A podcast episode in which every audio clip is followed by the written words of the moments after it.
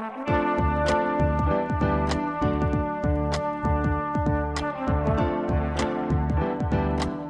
listening to the Co Main Event Podcast. And now your hosts, Ben Fowlkes and Chad Dundas. That's right. You're listening to another episode of the Co Main Event Mixed Martial Arts Podcast. I'm your co host from BleacherReport.com, Chad Dundas, and joining me, as always, from MMA Junkie in USA today, it's your friend and mine, Mr. Ben Fowlkes. Ben, it's two weeks before Christmas. Oh shit. Christmas is two weeks from today as we sit and record this. I'm not prepared. I was going to ask, how's it going? How's your prep going? What's uh, what's the hot ticket item up there at uh, Castle Fowlkes for the uh, Christmas season? You know, the fact that I just felt a cold wave of dread pass through me when you reminded me how close Christmas actually is tells you how much thought I've put into it so far. We got a tree. Nice, That's, that's the good. best thing I can say so far. You're uh, meeting the minimum requirement of the Christmas season, That's right. Yeah. but you haven't like you haven't checked in with your wife or children to see what gifts they may enjoy. You know, here and there, but who can who can keep it all in their head, you know? It's just it's a lot. I know, well, with probably uh, late night hockey and uh, recording amusing videos for the MMA junkie, you got a lot on your plate. A lot. There's Just, a lot to uh, do. There's a lot of stuff going on up there. All I know is that my oldest daughter wants a girl pirate dress, which Okay. I'm not really sure what that would look like or where to get one, but I'm going to do my best there. That sounds like something that would be, in theory, available. Like I could just type that into Amazon, you Yeah, think? girl. No, I'm actually 100 percent certain. If you type type girl, do it now. Do it right now. Okay. Type girl pirate You, dress you done did it now. into Amazon and tell me what you get. This is great radio, right It here. is. This is what people tune in for. Right off the top, too. Um, okay. I guess, I mean, these seem more like Halloween costumes. Well, yeah, but, you're probably uh, going to get into some Halloween stuff. Yeah. This one uh, definitely is for an older girl, maybe college age. Okay, I, you're painting a picture now. I'm starting to get a vibe off this uh, Halloween costume. A different direction to go with it. Um, this one seems kind of like lederhosen, but you know what? We'll I, now I'm, I have a little hope. We'll figure We'll- this out. We'll refine our search. Don't you worry. it seems like the hat is going to be what really ties it together. The hat is what's going to make it read pirate.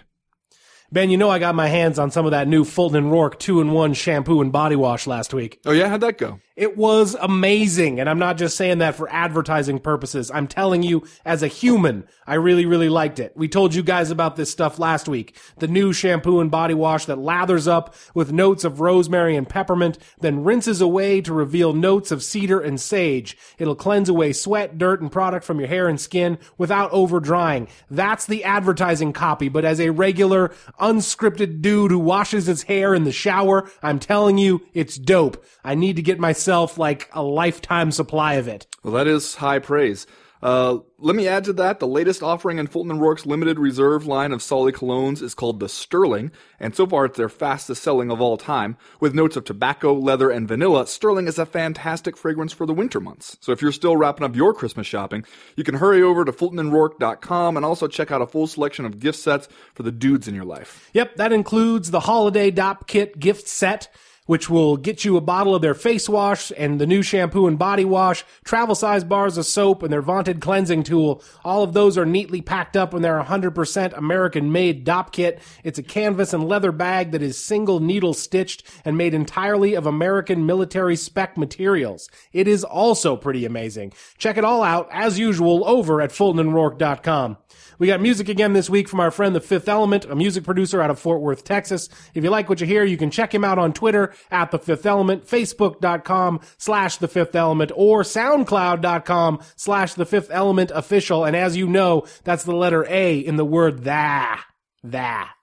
As always, if you enjoy the Co-Main Event podcast, you can do us a serious solid by rating, reviewing, or subscribing to the show on iTunes, Stitcher, or whatever platform you listen to the show on. That stuff really does help our ranking and our rating. So lend us a hand if you got a few minutes and write us a review. Three rounds as usual this week in the Co-Main Event podcast. In round number one, shocking news out of the local government beat this week as the mayor of T City declares that wild jumping guillotine chokes are also dope as fuck. And in round number two, Dana White is totally not mad about Georges St. Pierre vacating the middleweight title, you guys. He expected this shit all along, which is why he put it in the fucking contract. Did we mention how not mad he is? And in round number three, it's two weeks before Christmas. And if the holiday season has your personal violence meter trending toward the red, good news. Bob Lawler versus Ralph Dos Anjos this weekend. All that plus, are you fucking kidding me and just saying stuff? But first, like we always do about this time, let's do a little bit of listener mail. Listener mail. The first piece of listener mail this week comes to us from Caesar Fernandez. He writes, Is Aljamain Sterling okay? Because I care about that. Marlon Moraes seems to care about that. The UFC and its commentary team, meh, not so much. Okay, well, this seems instead of saying like that the commentary team does not care, especially Paul Felder sitting there, a conscientious guy to begin with and a fighter himself. I'm sure he cares about the safety of other fighters, but it does seem like this has been kind of a long-standing like practice of the UFC when it comes to people who are down on the mat after like a big knockout or something. The cameras will go to great lengths just to not get that person in the shot. And the only way you really know usually that it's, you know, worse than usual is you get a tweet from somebody who's on the scene being like, "Oh, by the way, they're putting him on a stretcher right now," or he still hasn't woken up. And other than that, if you were just going by the UFC broadcast, you'd never really know. It, that's clearly like just part of the like the stated standards and practices of the UFC broadcast at this point, right? Yeah, uh, and I think you you were going to say probably unfair to paint the commentary team as like really being at fault here because uh, in a lot of instances they're bound by their jobs. They're out there trying to do their jobs. They're employed by the UFC, and uh, I think what our inference is here is that the UFC is probably calling the shots on what does and does not get mentioned on the broadcast. So a guy like Paul Felder, who you uh, mentioned a few minutes ago, uh, if left to his own designs, I think might very well talk about the safety of Aljamain Sterling and his condition following this just really uh, scary knee to the face knockout by Marlon Moraes. Uh, but he's probably limited his, in, in his ability to do that by his employer, which I think everyone out there in listener land that has a job probably knows what that's like. Uh, but at the same time, sometimes it seems like the only guy on the UFC broadcast team that has enough seniority and, and maybe uh, has a little bit of that fuck you money might be Joe Rogan because Right. because like especially in in more recent years he's he's been known to uh, voice his own opinion strongly and freely on the broadcast. But it is.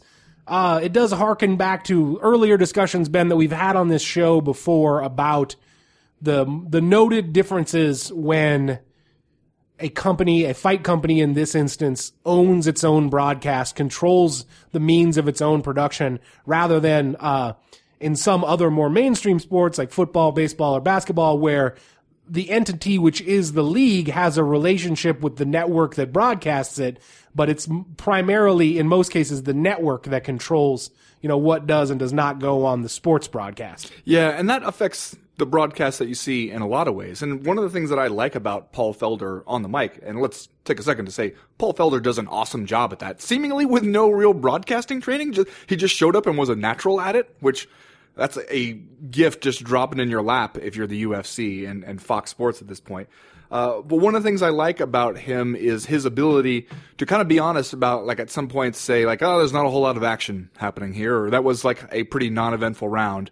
Uh, you know, to be honest with the viewer, because I do feel like one of the things that you sometimes get when you're watching some UFC events is you're constantly reminded that the the broadcast team is working for the UFC and you know kind of trying to put stuff over for the UFC and give you the, the UFC's version of stuff which you just don't get in any other sport. If you're if you're watching the NFL or you know you're watching uh, the Major League Baseball watching the NHL it, you get a more honest take from the commentators uh, and that seems rare enough to be noticeable when it happens in the UFC. But yeah, it would be great. I understand, I guess, the thinking behind, hey, you don't want to like a lot of long dwelling shots on the dude who was just knocked out being loaded onto a stretcher. Um, that's kind of a downer, maybe. Also, I think a, a holdover from the era of the UFC trying really hard to get MMA accepted and to battle against the this is a dangerous blood sport image uh, that was kind of hoisted on it from the early days. So I understand what the thinking might th- there might be, but they also have to realize there are people at the event who are going to see this and who are going to comment on it on Twitter, and so you have to at least mention it, even if you only mention it to be like come back later and say, hey, uh, you know, Aljamain Sterling was carted off, but we got word from the back or something that, that he's all right, uh, and that he's responsive now and, and everything's okay. Like, you do have to at least acknowledge that because it's not like you can just keep that secret by making sure his, you know, prone body does not end up on the on camera in the background somewhere. Yeah, and thank the MMA gods, Aljamain Sterling is okay. In fact, taking it in stride. I want to read these two tweets from him. Uh, one from December 9th and then one from today. Uh, his initial tweet was, hats off to Marlon. Thought I timed the takedown per- uh, perfectly and he was able to land a nasty knee. Sucks to be the nail, but this is the fight game. I'm okay for all those asking. Uh, thank you hands emoji. I'm not, see, I'm not Sir Nigel Longstock. I'm not used to, uh, Thank you, hands you know, emoji. this thing. Oh, like they're praying. Yeah, kinda? like the- okay. Namaste, basically. There you That's go. the namaste emoji. And then from today, this one clearly coming after all, Aljamain Sterling has found out he's been memed. Uh, lol. I really did do the dab. Goddamn internet is forever undefeated. Shit. This joke is going to be around for eternity. This is the fight game. I'm just glad I got thick skin and I can do what I love. Lol, indeed. Way to handle that one, Aljamain Sterling. Yeah, so like, It's about as good as you can do it. yeah, and like I said, you know, we're we're lucky that he's okay. But j- just to briefly harken back to our previous conversation, the way the UFC handles this on the broadcast sometimes makes you wonder what if a guy wasn't okay? Like what would happen if Aljamain Sterling had been injured or worse? Uh, you know, because of this knee to the face knockout by Marlon Moraes, would we get an update at that point? Would something be said, or would we all just kind of uh, soldier on with the ensuing four and a half hours of uh, commercials for the general or whatever, and and like no none would be the wiser except for the uh, the working journalists on the ground. That's a very good question because yeah, you can imagine the terrifying alternate reality in which he just doesn't regain consciousness and is rushed to the hospital and is in a coma. And does the UFC say anything about that at all? That that's. I hope we never get to find out the answer to that. Honestly, Downer questions aside, let's give some pub to Marlon Moraes here, though, before we move on. I thought he deserves to get talked about a little bit on the show. Obviously, the longtime World Series of Fighting Bantamweight champion came into the UFC uh, summer 2017 with a fair amount of hype behind him. I think people already recognized Marlon Moraes as one of the best men's 135 pound fighters on the planet. But as so often happens, he loses that UFC debut, in this case to Raphael Assuncao via split decision, and kind of, he faded into the background a bit. Yeah. But now over the last month, he's got back to back wins. Uh, first on November 11th over John Dodson. That was another split decision. And then he gets this, uh, knockout of the year candidate knee to the face of Aljamain Sterling a minute and seven seconds into their fight uh, at UFC Fight Night 123 on Saturday. And it feels like that, especially that knockout, but you know, the back-to-back wins over perennial contender Dodson and then the highly regarded guy in Aljamain Sterling seems to really have put Marlon Moraes back on the map in that division. yeah. Well, I mean, funny what a highlight reel knockout will do for you. But it is, yeah. I mean, you come in there and you you lose a close fight. People automatically they're looking at that first one because they want to find out, you know, was this guy a paper tiger because of who he was fighting in another organization? And so they're they're definitely going to jump to some clu- conclusions. But we've seen it before. We saw it with Eddie Alvarez, man, where he came in and lost that first one to Donald Cerrone, and people kind of wrote him off a little bit. But there's always time to to build back up, and I think that's maybe what we're going to see Marlon Moraes do here. Next question this week comes to us from Taylor Loyal. He writes, Eric Anders moved to 10 and 0 this weekend uh, with one of the most dominant wins of the night. Anders finished out 2000, 2017 Saturday uh, with four wins this year, including a win over UFC vet uh, Rafael Natal, who retired after Anders knocked him out in the first round. What's next for Anders in 2018?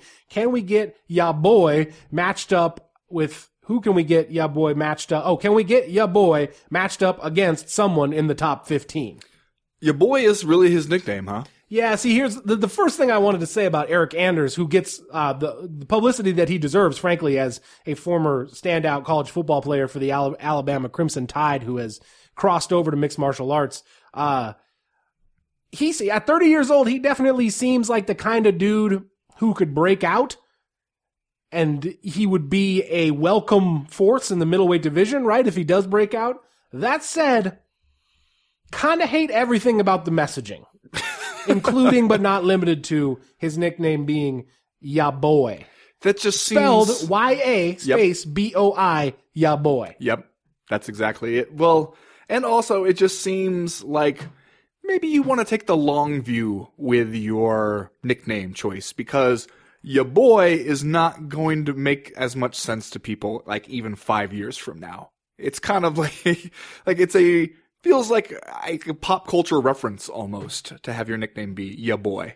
Also, just feels like, man, this is why you need more of a committee to come up with your nickname. You, it can't just be you and your bros in the gym because some bad ideas will get through the filter there, clearly.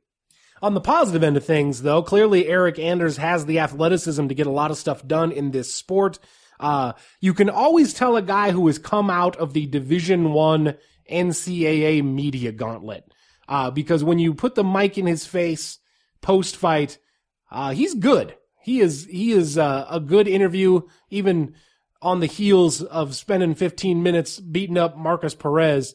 Uh, you can tell guys that are used to being interviewed and guys that maybe got some media training at the University of Alabama. So in a lot of ways, he seems like, uh, you know, a good prospect at 185 pounds. I was going to say the complete package, but at the same time, I don't know if we want to temper our expectations a little bit here. The guy's 10 and 0. Uh, he's only fought one guy with a Wikipedia page, and that happens to be Rafael Natal, who he did knock out in the first round in June of this year. But at the same time, you know, wins over Markus Perez, Brendan Allen, John Kirk, Brian White.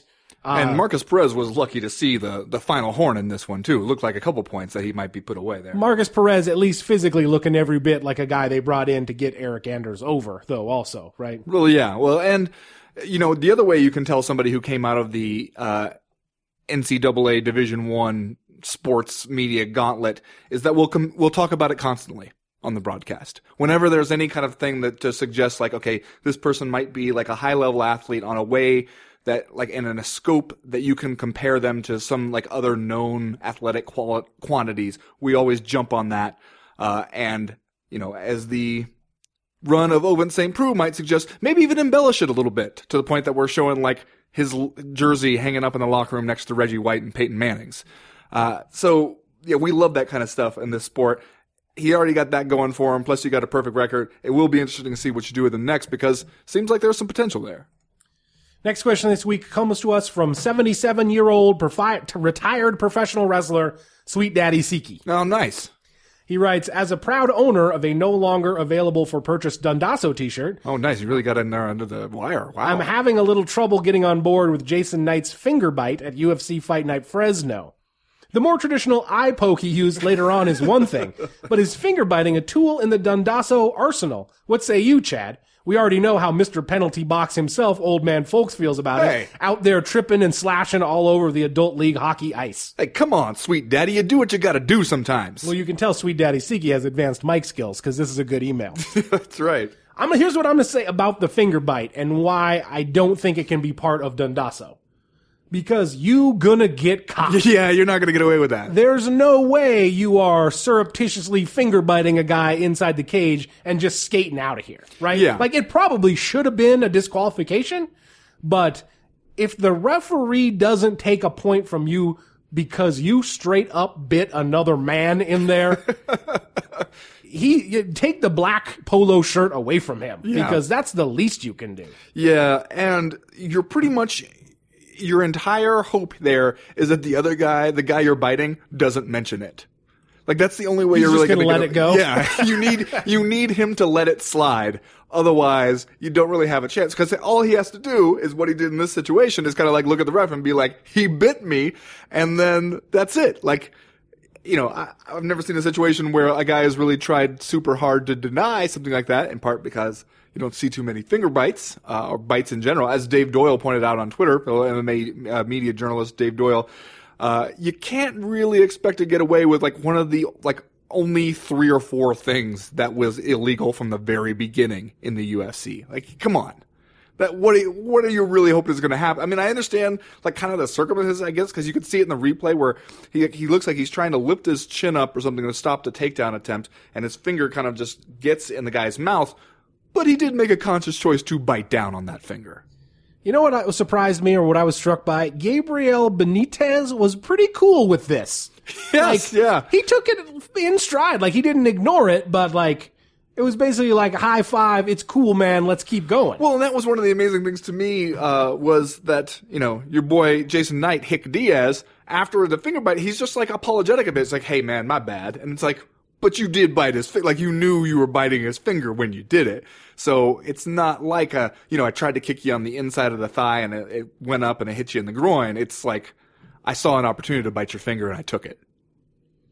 And that's a bad look, right? This is like this was an all around kind of strange performance for Jason Knight, a guy Yeah. who had uh you know, he lost his last fight to Ricardo Lamas at UFC 214 via first round TKO. But before that, he'd won four in a row. And with this sort of uh, Hick Diaz vibe, as the internet liked to call him, uh, it seemed like he was, uh, you know, if not going places, certainly a recognized figure in that division and a guy who had had ac- acquired some notoriety. Then he comes out here in this fight where he ends up losing a unanimous decision to Gabriel Benitez, and it just it was just a weird performance. It kind of looked like he didn't have a plan. He didn't really uh, come equipped to institute any sort of strategy, and then he bites a dude.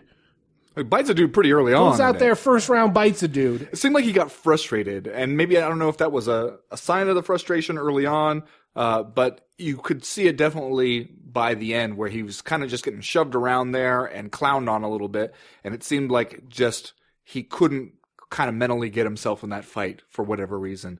Um, I don't know. I don't know what that was about, but you know, hopefully whatever it was, uh, this performance is a sign to him that he's got to fix something because it just it seemed like you know physically we know the guy he's a tough guy he can go out there and do it, but if you you you just get so mad that you're out there winging haymakers and getting wild and hoping for you know just something out of nowhere to land, that's not going to work against the upper echelon of that division.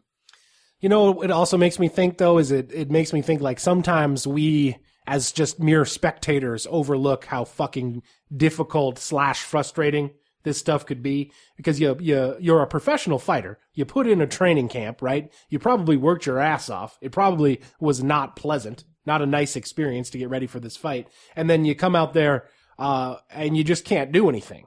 And on top of that, a- as you know, part and parcel with this sport, you're getting punched in the face a lot, which I think that will frustrate almost anyone. Well, yeah, and I could see like if you get taken out of your own mental game early, that it could be tough to get back, especially because you can imagine all the things that go through your mind. Like, hey, I'm about to lose two in a row. I'm about to go home with half of my money because of the loss.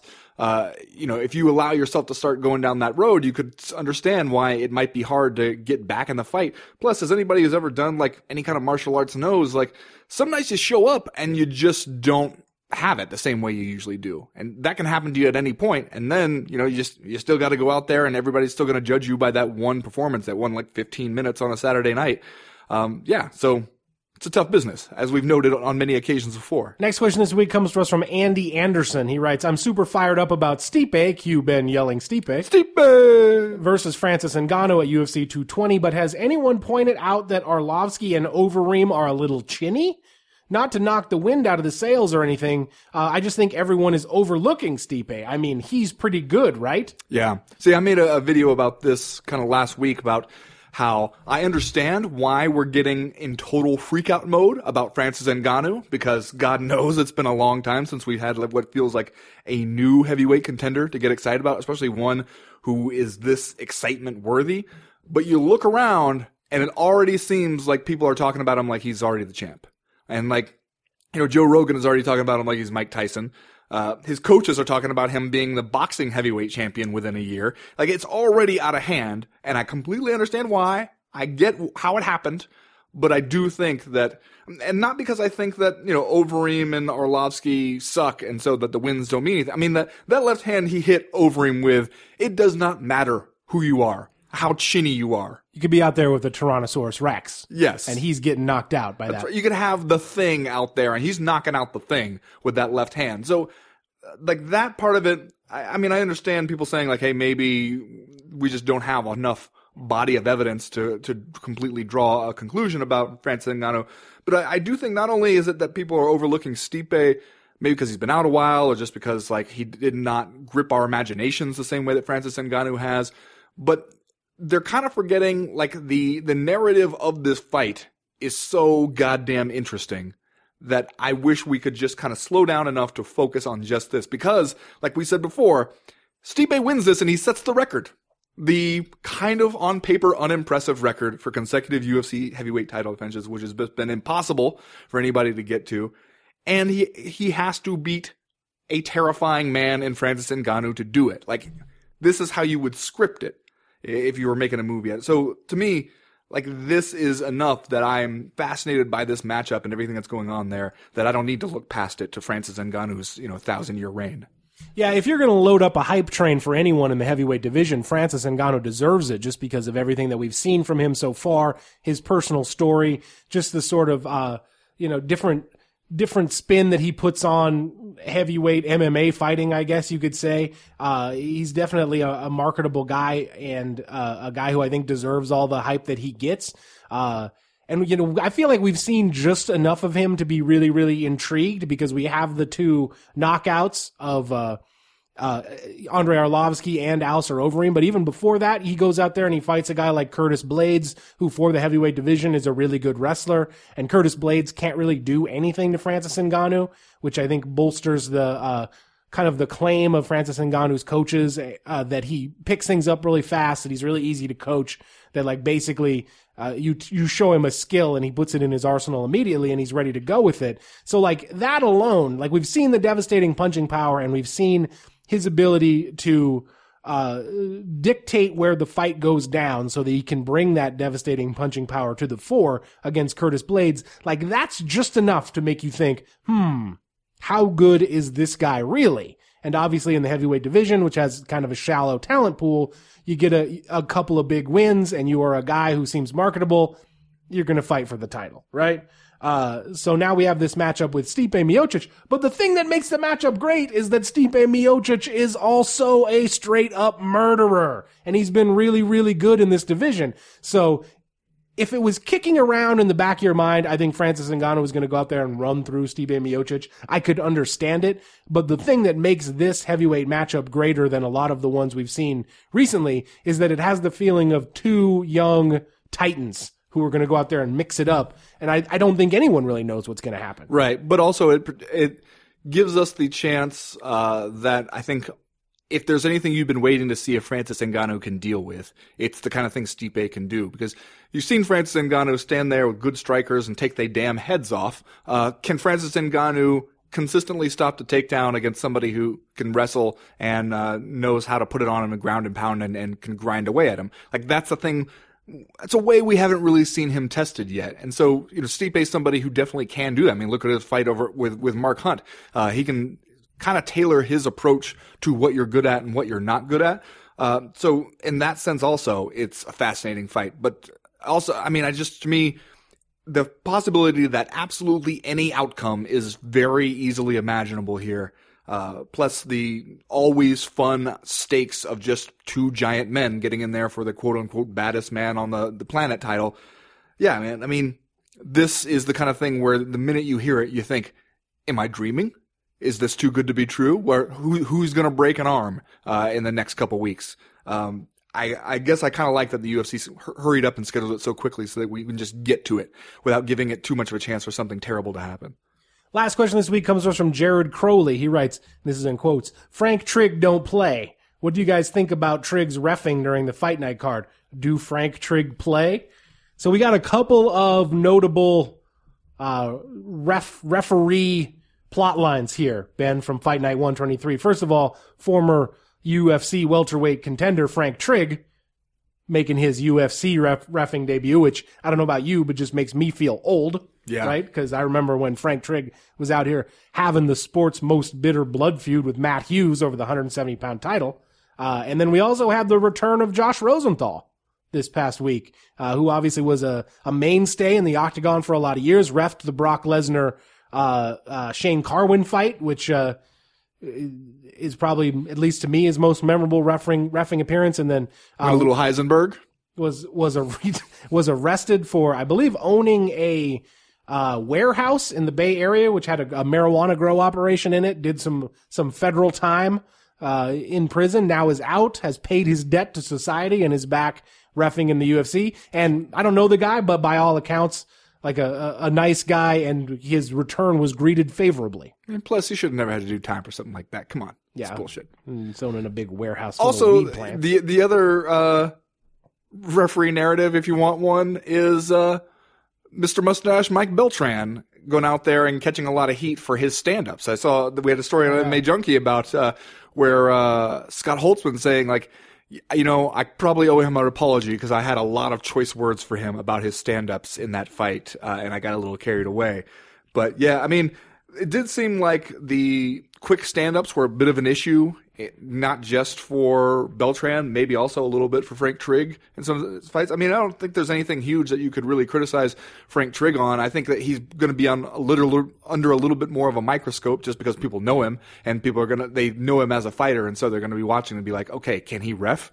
Uh, can he actually do this? And any little thing they're going to jump on a little more. But you know, uh, I thought he did all right, all in all. Yeah, I would say first of all, good for Frank Trigg for getting out there and reinventing himself, like finding a way to stay around the fight game if that's the thing that interested him, uh, and, and, you know, kind of like reshaping himself as as a referee. I don't think you would see a lot of guys do that, so kudos to him for doing it. And then I guess maybe devil's advocate question: Are we okay with this notion of former professional fighters becoming referees? Yeah, sure. I mean, they obviously know the game. If they uh, go through all the requisite training and then kind of work their way up and show that they can do it, I don't see why not. I mean, I, I've understood before when people made the criticism about uh, fighters becoming judges um, and saying like, well, you know, they'll, for one thing, they might still have allegiances through whatever camps and uh, the fighters that come out of there, and they might just have unconscious biases because of their style, and so they'll weight certain things more than others. For one thing, I don't know if that's unique just to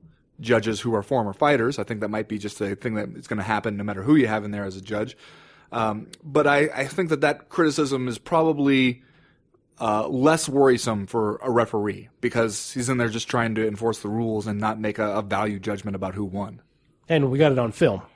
He's out there in front of God and everybody. Yeah, see him right there with his sweet ass beard.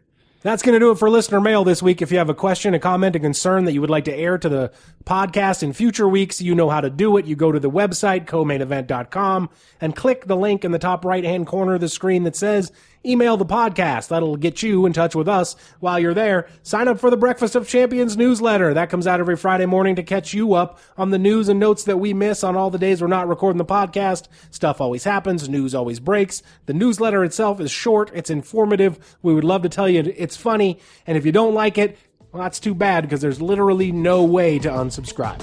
As for right now, though, we're going to go ahead and get started with round number one.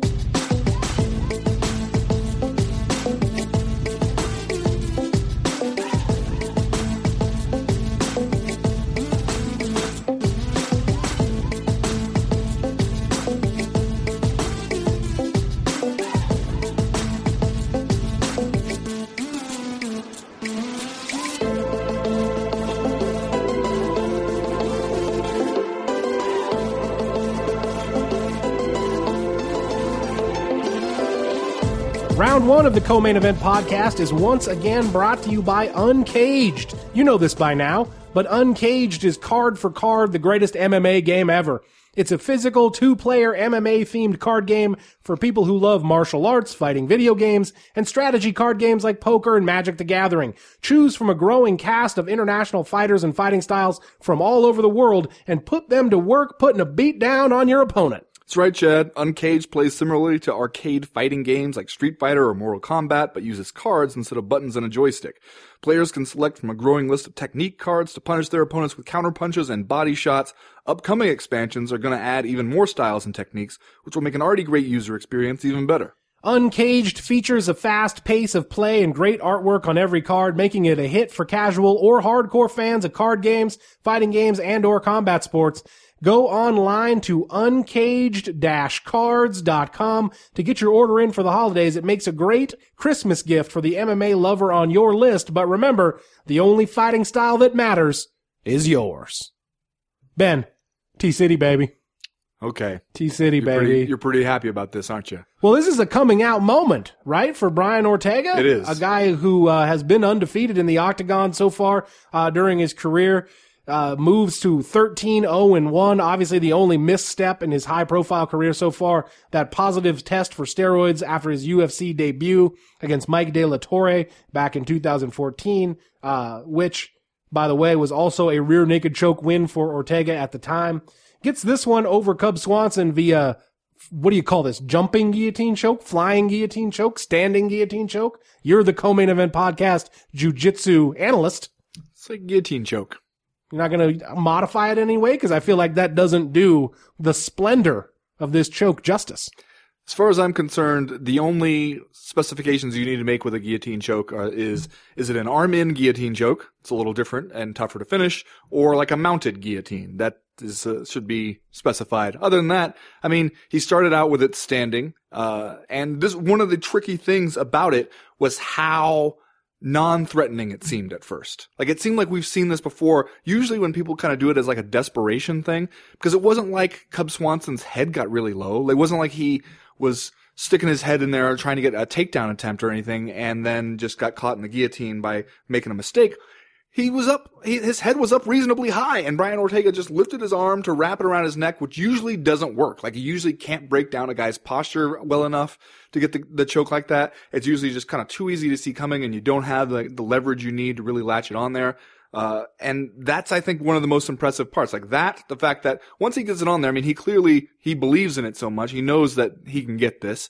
Uh, then he uses the cage to kind of push off and propel himself out and kind of get into it a little more. And then while he's up in the air, adjusts his grip.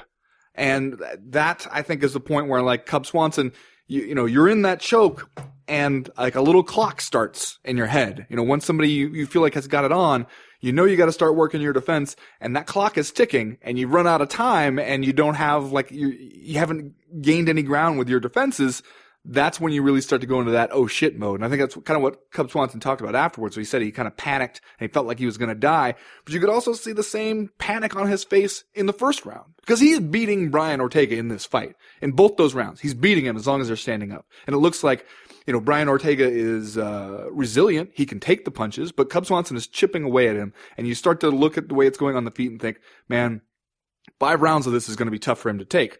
But even like in both those rounds, all he needed was one opportunity to grab onto Cub Swanson. Didn't even need a great takedown. Didn't need him to make some huge mistake.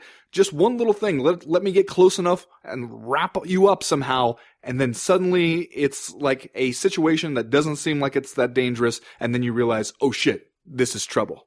Yeah, that's one of the things that makes Brian Ortega such a dangerous submission artist is that you're out there with other professional fighters and Cub Swanson is himself a Brazilian Jiu-Jitsu black belt. So there are a lot of positions that professional fighters get themselves in, especially, you know, on the ground and especially I would say with submission attempts where they think they're okay. But a guy like Brian Ortega is so good and so dangerous that he goes out there and, and taps guys out in situations where against anyone else they, they could probably survive it and gut it out. You know, last week we talked about Brian Ortega and I brought up all of the third round finishes that he had, four in a row private previous to the Cub Swanson fight. And I asked, uh, you know, what, to what degree does luck play a role in this? And I actually kind of felt bad about that afterward. Uh, so I went and I watched Brian Ortega's uh, last four fights before this one, including the Thiago Tavares TKO back in 2015. And like, through watching all of his fights, I kind of realized luck is actually playing kind of a, a small role in this. Clearly, like you knock Clay Guida out with 20 seconds to go in a fight that you're about to lose. There's some chance there. There's some serendipity involved. But mostly, like what I discovered by watching all these fights is that Brian Ortega is just really goddamn good at this. And on top of that, I noticed he gets some kind of uncanny coaching from uh, Rener Gracie in the corner uh, between rounds. In a lot of these fights, uh, in the Guida fight after the first round, uh, Brian Ortega is getting kind of lit up, and Rener Gracie says he's ducking his head in these combinations. Now, fast forward two rounds, you're almost done with the third round. Clay Guida is out there trying to slip punches and ends up ducking straight into a knee by Brian Ortega. Like he, he's very skilled. He's, he's very athletic. He, as you said, is very durable. He can really take a punch. And it seems like he's getting top notch coaching, which is enough to make him a fast climber at 145 pounds. And I would also just add, he basically did the same thing that he did to Cub Swanson, both to uh, Diego Brandao in their fight back in January of 2016 and sort of against Hanato Moicano in his last fight at UFC 214 where Moicano really obviously wins the second and you get the feeling that he's starting to pull away in the third round and then for some unknown reason, he decides he's going to take Brian Ortega down in that fight and takes him down and just immediately gets guillotine choked. It's, it's really remarkable the submission skills that this kid has. Right, but also at this point at least, fair to call him a specialist, right? Like his stand-up game, His stand up is not bad though. Like it's not bad. he was but- getting he gets he was getting lit up by Cub Swanson and he got lit up by Clay Guida, but at the same time, he's light on his feet. He throws a lot of he fights really long, which I think is to his advantage at five foot eight. In you know, in he's a big guy for the division. division. and he he like he uses really good straight punches, and yet he's not afraid to like pull out some spinning shit if he has to. That said, your point is well made, sir. Like clearly, Brian Ortega uh, is lights out at submissions and only kind of okay at striking. Right, and it's always a question, especially at this point in the development of MMA, how far you can go with that. Uh, because we, you know, we've seen a few people do it before and manage to get pretty far. Like Demian Maya, I think is a, you know, the kind of the textbook example of a guy who's a specialist and who for a while, you know, kind of fell in love with his own boxing uh, a little bit too much and it was a detriment to him and then realized, you know what, I don't care if everybody knows that this is the one thing that I want to do. I'm just going to go out there and do it anyway and got really far with that until he kind of found the, the upper limit of that against Tyron Woodley. Uh, I would argue Ronda Rousey, probably the most recent and most successful specialist uh, in MMA. Even she, you know, maybe got convinced that she was a better striker than she was. And then you see somebody like Brian Ortega come along. He's still young, still plenty of time to develop. Uh, but it does seem like this Cub Swanson fight showed like, okay, you're good enough at this one thing that you can do it even to people who are watching out for it and who, who know that it's coming. But how long are you going to be able to do that? And how, how high up the ranks can you possibly go when that's the one thing? You're, you're going to have to round out the game, it seems. Yeah, well, I guess we're going to find out in short order, right? Because Dana White seemed to indicate after this fight that he would lean toward Frankie Edgar still getting a shot at Max Holloway for the men's featherweight title. Uh, but Brian Ortega is right there. And if he's not, you know, he it would probably be well advised for him to stay in shape and see what happens heading into a Max Holloway Frankie Edgar matchup. And if he doesn't, you know, sneak in there through some manner, you would think either uh, number one contender fight, maybe against uh, Lamas if he wins his fight uh, next weekend at UFC on Fox, uh, or you know be next up for Max Holloway after Frankie Edgar, something like that. But uh, Brian Ortega doesn't have too much higher to climb before he's he's in a title fight. Though I think that you're probably right. If anything, even if it is skill over luck, you keep pulling out these these fights in bouts that you are arguably losing right up to the point that you win them. At some point, you're probably just not going to get the submission. At some point, you're not going to be able to get a hold of a guy uh, and, lock up the guillotine choke or the triangle or whatever you're going for. At some point, you're going to have to win fights with your striking. And for Brian Ortega, uh, maybe that seems like the the Achilles heel at the highest level. Yeah, no, I mean, fight with him and Lamas. That would be something I would would be interested in to see because right now I, I do feel like there's still some unanswered questions. But man, it is a lot of fun to watch him out there trying to answer them. 13 and 0, I mean, that's nothing to sneeze at. Like, clearly, oh, it's been a long time since we saw a jujitsu guy like this, right? Like Demian Maya, obviously, but in this division, Brian Ortega, super athletic, super uh, offensive off his back, out of his guard, and just like the kind of guy who can, like I said, tap out professional fighters in situations where uh, they think they're going to be safe and they're not, which I think is is kind of a cool thing to have in the landscape of the sport right now. Yeah. All right, let's do uh, Are You Fucking Kidding Me, Ben? And then we will move on to round number two. Ben, what's your Are You Fucking Kidding Me for this week? Well, Chad, I don't know if you noticed this, but it was kind of a rough night at points to be a winner in MMA, at least physically. First, uh, Alexis Davis in this uh, women's flyweight fight against Liz Carmouche. Uh, she wins a very close decision, helped in part by some kind of poor fight IQ down the stretch by Liz Carmouche. But oh my God, did you see her face? Looking like a character out of Star Trek TNG rolling around here with a huge hematoma on the left side of her face and yet standing there being announced as, as, the winner trying to act like everything is normal. Then the very next fight, the first fight on the main card, uh, which ended up being a crackerjack there with Benito Lopez and, and Albert Morales. And in, look, it looks like in one of the last punches of the fight, like in the last second of the third round, Morales lands this left hand right to the nose of Benito Lopez and just the sound of his voice as he's talking in the post-fight interview, you could close your eyes, listen to his voice, and be like, you, my friend, have a broken nose. Are you fucking kidding me? These are the winners, Chad. These are the winners in this sport. Tough business. Fucking kidding me? Fucking kidding me? Well, Ben, not to just continue to flog a dead horse, the, but when we get into these six fight main cards on Fox Sports 1. Are you fucking kidding me, man? We got to do something about this pacing. It is brutal. Consider UFC Fight Night 123 where you come out of it arguably with two knockout of the year and submission of the year candidates from Marlon Moraes' KO of Aljamain Sterling and Brian Ortega's uh, guillotine choke over Cub Swanson. And at the end of it, you're still just like, whew, that, that was a slog. It's, it's past bedtime, even though I just saw two of the most amazing things that you will probably see in the UFC during all of 2017. I'm still just spent. And a bunch of commercials for some screwball comedy where two jerk-offs look for their dad. Are you fucking kidding me? Fucking kidding me? We need to do something about this. Speed it up, shorten the show, something, man. And you know it can be done because if you've ever watched a fight card on Fight Pass, there's another way to live, and it's much better. That's going to do it for round number one. We'll be right back with round number two.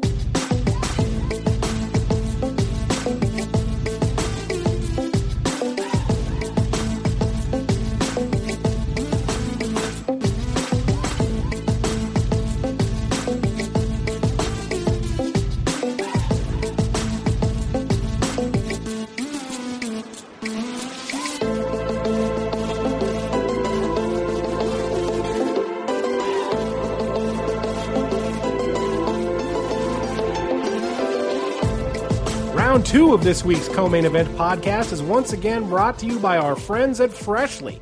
Freshly is the new meal delivery service that ships prepared, fresh meals straight to your door. Freshly does all the prep, leaving you no shopping, no chopping, no cleanup. At this point, if you haven't gone online to sign up for Freshly, I'm not sure what you're doing with yourself. That's right, Chad. All you have to do is go to freshly.com, sign up for one of their four different meal plans, select your meals for the week from the rotating menu, and Freshly sends them directly to you in a refrigerated box. Then all you have to do is just heat and eat. Each fresh meal is ready to go in about three minutes, so they're perfect for people who live their lives on the go. All the meals are fully prepared before you get them, so you just have to heat them up. Freshly is an easy and convenient option for eating healthier every day, and it tastes great too. A fridge full of fresh meals for the week. It's hard to argue with that. Every meal Freshly prepares is 100% all natural with no artificial flavors or preservatives, no refined sugars, and no gluten. On top of that, right now, Freshly is offering some real savings exclusively for co-main event podcast listeners. Just go to the website freshly.com and use the promo code main event. That's main event, all one word, no spaces, no capitals to not only get $20 off your first order, but $20 off your second order too. That's $40 in savings for you just for being a friend of the CME. Just go to freshly.com today and get started. Ben, I hesitate to say that things have started moving quickly in the middleweight division because we all know that's not true. But at the same time, it feels like a lot of water under the bridge this past week with uh, Georges St. Pierre uh, announcing that he will vacate the middleweight title due to a bout uh, with ulcerative colitis, which we have a friend that has that, and it ain't no joke. Uh, but he's out, not going to defend the 185 pound title. Instead, we're going to get Luke Rockhold versus Bobby Knuckles for the undisputed championship. Uh, a turn of events that didn't necessarily surprise anyone in the fight game, but at the same time, maybe a uh, maybe it felt like Georges St. Pierre got our hopes up a little bit that he would in fact stick around and defend the middleweight title, and now the thing we thought was true from the beginning turns out to be true. Yeah, well, and at the same time, I don't know how much you can blame the guy if he right. really is sick. Right. Well, okay, here's let's just go with this thought experiment for a minute. Say he wasn't sick say he was perfectly healthy after this fight, except for, you know, the damage that comes with being in a fist fight in a cage. Uh, but other than that, he's okay. Do you think then he defends this title against Robert Whittaker? Cause I don't. I think there's another, he finds another way where he, I don't think he wanted that fight. He never seemed enthusiastic about it. He, immediately after he won this fight, uh, you didn't one thing you didn't hear him say was bring on Bobby fucking Knuckles. Like I can't wait to defend this middleweight title. I'm going to hold this shit down for ages and ages to come. Like he just never had that kind of attitude about it. And maybe that was because he was already dealing with some of the health problems from you know trying to put on weight or whatever uh in, to get up to middleweight. Who knows? But I never got the sense, and this is a criticism people lodged against this fight well before it actually happened it never seemed like GSP really wanted to be the middleweight champion. It seemed like he wanted to win the middleweight title, make a bunch of money, add that little trophy to his trophy case, and then, you know, go back to whatever he was doing until there was something else interesting that popped up. Well, here's a, a quote from Dana White that kind of speaks to that, what you just said, Ben. I'm going to cob- cobble a couple together here, but you'll get the idea. This is Dana White at UFC Fresno this past weekend talking about Georges St. Pierre. He came out, he handpicked Bisping, and then went away again. So whatever, it is what it is. He doesn't want to fight anybody at welterweight. That's why he fought Bisping. He didn't want to fight Tyron Woodley. He didn't want to f- fight Stephen Wonderboy Thompson. He didn't want to fight any of the, those guys. He wanted to fight Matt Michael Bisping, and he did, and now he's off again. So listen, I'm not shocked. I'm not mad. It is what it is. But see, the pro- the part that Dana White is leaving out is that you let him do this. Like he didn't do this on his own. You know, there was nothing that said you had to give Georges St. Pierre an immediate shot at the middleweight title just because he wanted. I mean, you wanted the money that comes with a Georges St. Pierre title fight. Uh, and especially with somebody like Michael Bisping, where you knew he would work up some kind of rivalry. Like, you looked at that, you did the math, you decided this puts money in our pockets, let's do it. So if you did know that this was how it was going to go, then, you know, you're kind of complicit in it. You, you know, you, you helped arrange the circumstances that made this possible because you were only thinking of the, the getting the next payday, uh, for the UFC's bank account, which honestly, I said this, Danny Downes and I talked about this this week in, in our trading shots thing. That itself seems to be the calling card of the UFC in recent years is thinking short term, thinking about the next next big payday you can get your hands on and not thinking about what it does like long term. Yeah, and speaking of it is what it is, as Dana White said, and thinking short term, as you just said, that's going to be the company attitude about Georges St. Pierre right up until the moment they get that fax from Dublin, right? When, you think it comes by fax? When they get the bout agreement from Okay. Dublin, I assume faxed over, maybe sent in one of those uh, tubes like at the bank. Yeah. That's probably how they do it. Yeah. Shoot it across the Atlantic uh, in, in in some pneumatic tubes. When as soon as they get that uh, that bout agreement, I have a feeling that we're going to start hearing Dana White say a lot more uh, complimentary stuff about Georges St. Pierre. Well, see, and on some level, it's like, okay, how mad can you get? Because it was a fun fight, Bisping and GSP. It was like a, a still a historic moment, even if it gets a little bit tainted afterwards. Especially Dana White does his usual Dana White thing, where he's so not mad, he's going to go out there and kind of unpromote Georges St. Pierre by making him look like, you know, a real opportunist who is scared of anybody but Michael Bisping um, which is what he did in that quote where he's like, he didn't want to fight any of these other guys. He handpicked Bisping and then he took off. Uh, you know, you're making it hard to sell him if he does want to turn around and come back and fight somebody else. Um, but, you know, you're doing that because you're so not mad, obviously. Uh, then though, the only people I can really feel bad for in the situation is somebody like Robert Whittaker, who, you know, just did it the old fashioned way, worked his way up the ranks by beating a bunch of people, wins the interim title, is waiting for his chance to get that big money fight with Georges St. Pierre to unify the belt and be able to say, hey, I am truly and unquestionably the undisputed UFC middleweight champion, and now he won't get it. Like now you you've kind of broken that lineage and it can never really be put back together again. And it's not the worst thing in the world because I won't have a hard time looking at the fight between Bobby Knuckles and Luke Rockhold and thinking of whoever comes out of it as the best middleweight in the world. That will not be a stretch. You know, but it does kind of suck for those guys that now you won't get the chance to say that, you know, you unified the belt or you claim the only version of the UFC middleweight title that can possibly exist. Yeah, it's it's hard for me to be mad at Georges uh, in this instance. Like, uh, just from everything that we know about the guy, from frankly a lifetime spent in fighting, uh, we have no reason to believe that he's actively making up illnesses to duck someone. I fully believe that he probably does have uh, a debilitating digestive illness. Uh, but at the same time, you're right. It does seem like it kind of stinks for uh, for Robert Whittaker that he's not going to get, first of all, an enormous money opportunity to fight Georges St. Pierre, and second of all, kind of like a legacy cementing opportunity to go out there and fight uh, arguably the greatest of all time to win win the middleweight title.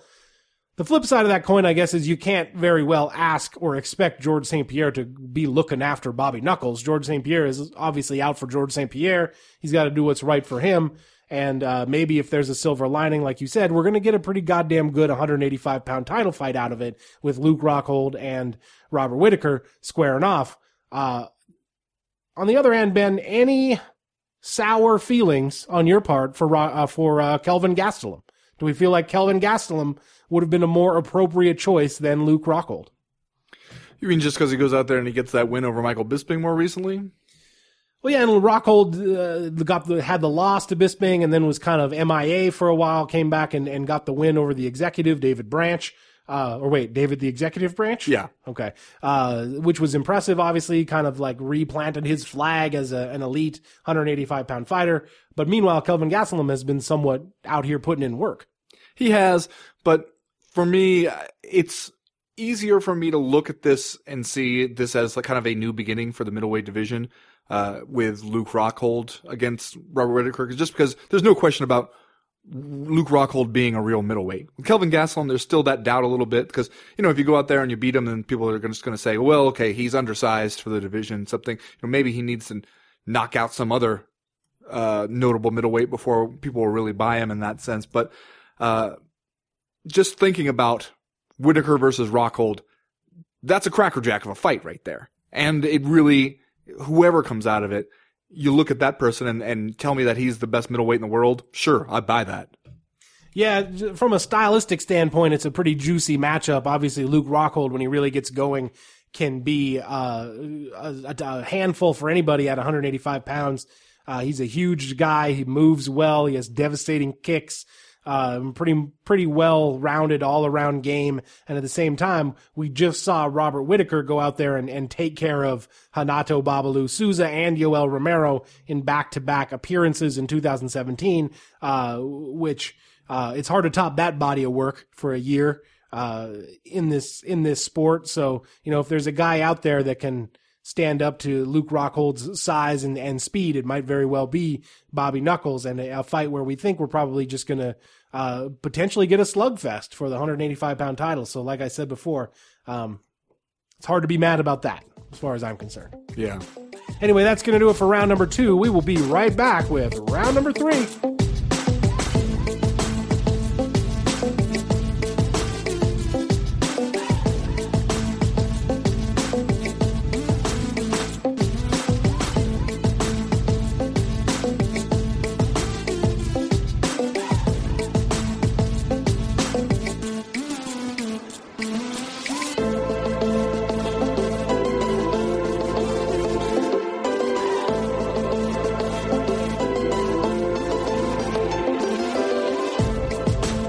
Chad, Robert, Glenn, Lawler, Rafael, Souza, Dos Anjos are fixing to throw down at the UFC on Fox this Saturday night. Now, in another alternate universe, this is the champion versus champion super fight that never quite materialized. Former UFC welterweight champion Robbie Lawler, former UFC lightweight champion Rafael Dos Anjos. Here they are meeting at welterweight now that uh, Dos Anjos has gone up a division. And man, this seems like could be a hell, whole hell of a lot of fun going down on the big fox. It sure does. And don't forget where we're doing this thing in the PEG. That's right. Winnipeg. Go Blue Bombers, home of the Blue Bombers, Ben. Still, uh, the, my fond memory of going to a, a fight event in Winnipeg, uh, was seeing a dude who had been involved in a fight right next to the concession stand. Uh, and then as he is being led away in handcuffs, his face bloodied from the fight, uh, shirt kind of halfway torn off, did the like fake lunging at some at someone kind of thing that he felt Wait, like, like someone- an innocent bystander? Or yeah, just like a- somebody who was just standing there watching it seemed. Maybe they said something, I don't know. But he did like the, the kind of like lunging at them kind of thing. And it's like, dude, you're in handcuffs and there's cops on either side of you. Like that's a guy who's really committed to his gimmick there. That's how they do it up in the up in the peg. And his gimmick is being drunk and violent. Rafael Dos Anjos 2 0 since moving up to welterweight. And of course, Robbie Lawler lost his 170 pound title to Tyron Woodley, but then backed that up with a unanimous decision win over Donald Cerrone. Ben, I'm almost inclined to say the records don't matter. Throw out the records because you're going to get a banger in this one, we think, right? Yeah, I, you know, this one for me is incredibly difficult to call the more I think about it. I was sitting there trying to make my pick, looked at the betting odds. Uh, you know, what I saw is uh, they were both minus 115 at the last line that I looked at. Uh, seemed like the odds makers having similar trouble with it. I really don't know what to expect from this one. Because on one hand, you know, uh, Dos Anjos, he can be knocked out. I suppose you wonder about if he can stand up to the power of somebody like Robbie Lawler, uh, up a division. Uh, especially you wonder if he can still put forth that pressure style on somebody like Robbie Lawler, who would love for you to do that, who would love for you just to walk right into uh, his punches, so he didn't have to go looking for you. Um, but then on the other hand, I mean, you know, he's an excellent athlete who can has a high motor that he can just kind of keep up all night long if he has to, as long as he can stay conscious. Yeah, we've seen Rafael dos Anjos be a an aggressive and effective striker. Knocked out uh, Benson Henderson, TKO Donald Cerrone, TKO Jason High. We've also seen him be uh, an aggressive and grinding grappler, a guy who's going to go out there and and you know his gas tank isn't going to run out. He's going to uh, basically put you through the meat grinder for 25 minutes if he can. I wonder moving up a division against a striker as ferocious as Robbie Lawler, if this is a fight where Rafael Dos Anjos thinks maybe this is one I want to try to use the wrestling skills and test the gas tank of Robbie Lawler rather than go out there and trade punches with the guy. Yeah, I mean, but if you, in order to test his gas tank, you're going to have to risk taking one of those Robbie Lawler hammers to your face. And how many of those can you take if you're Rafael Dos Anjos? I mean, that's the, the question for me.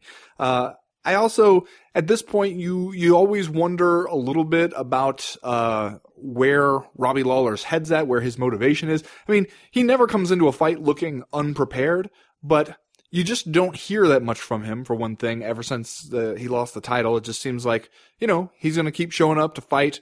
And if he has some kind of like grand career ambitions, he's not exactly a verbose guy to begin with. So maybe you just, you get the sense that he's kind of showing up for whatever you got next for him and doesn't really care one way or another.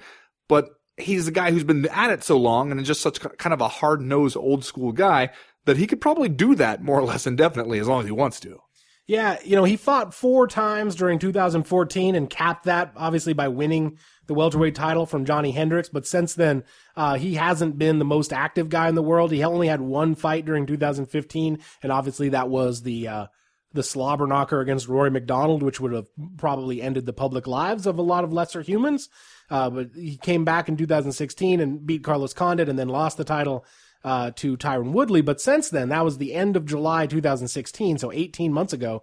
Uh, he's only fought once, just the the fight against Donald Cerrone at UFC 214, which was almost exactly one year later. So yeah, with Robbie Lawler and a guy who's been in the game a really long time, a guy who who's getting up there a little bit in years, uh, it just seems like he's he's pacing himself and or dealing with some some injuries, one or the two. Uh, I don't know that I'm necessarily worried about mindset or like where his head is at because I think we know where Robbie Lawler's head resides, and it it's in a very dark corner. Violenceville. On top of a, a, a, a throne made of the skulls of his adversaries. Uh, but at the same time, yeah, man, uh, it seems like Rafael Dos Anjos is a guy that, uh, at least I maybe have a tendency to, to, uh, like underestimate.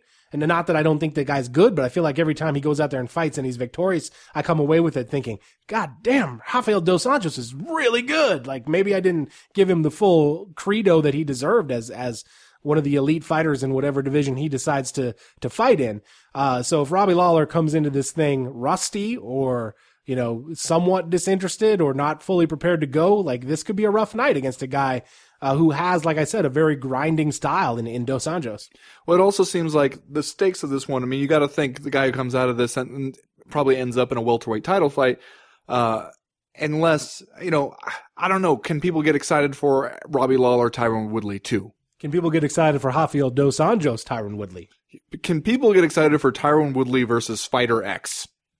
That seems like the question we're asking. Here's here's something that will tell you either about this the current state of welterweight or what people think about Robbie Lawler. After all that inactivity and the loss of his title, he's still officially the number two ranked contender in the welterweight division behind only Wonderboy Thompson. So despite the fact we haven't heard or seen much from him in the last year, he's still right there knocking on the door. Dos Anjos obviously a little bit more of a Johnny come lately, but he's also ranked number four. So you're right, this does in some ways shape up as a title eliminator, but it's not going to give Tyron Woodley that big money fight that he's been uh, itching for since he's been champion, which I guess is maybe another kind of bummer about Georges St. Pierre either not being that interested in 170 pounds or, or now being out trying to take care of some serious health concerns.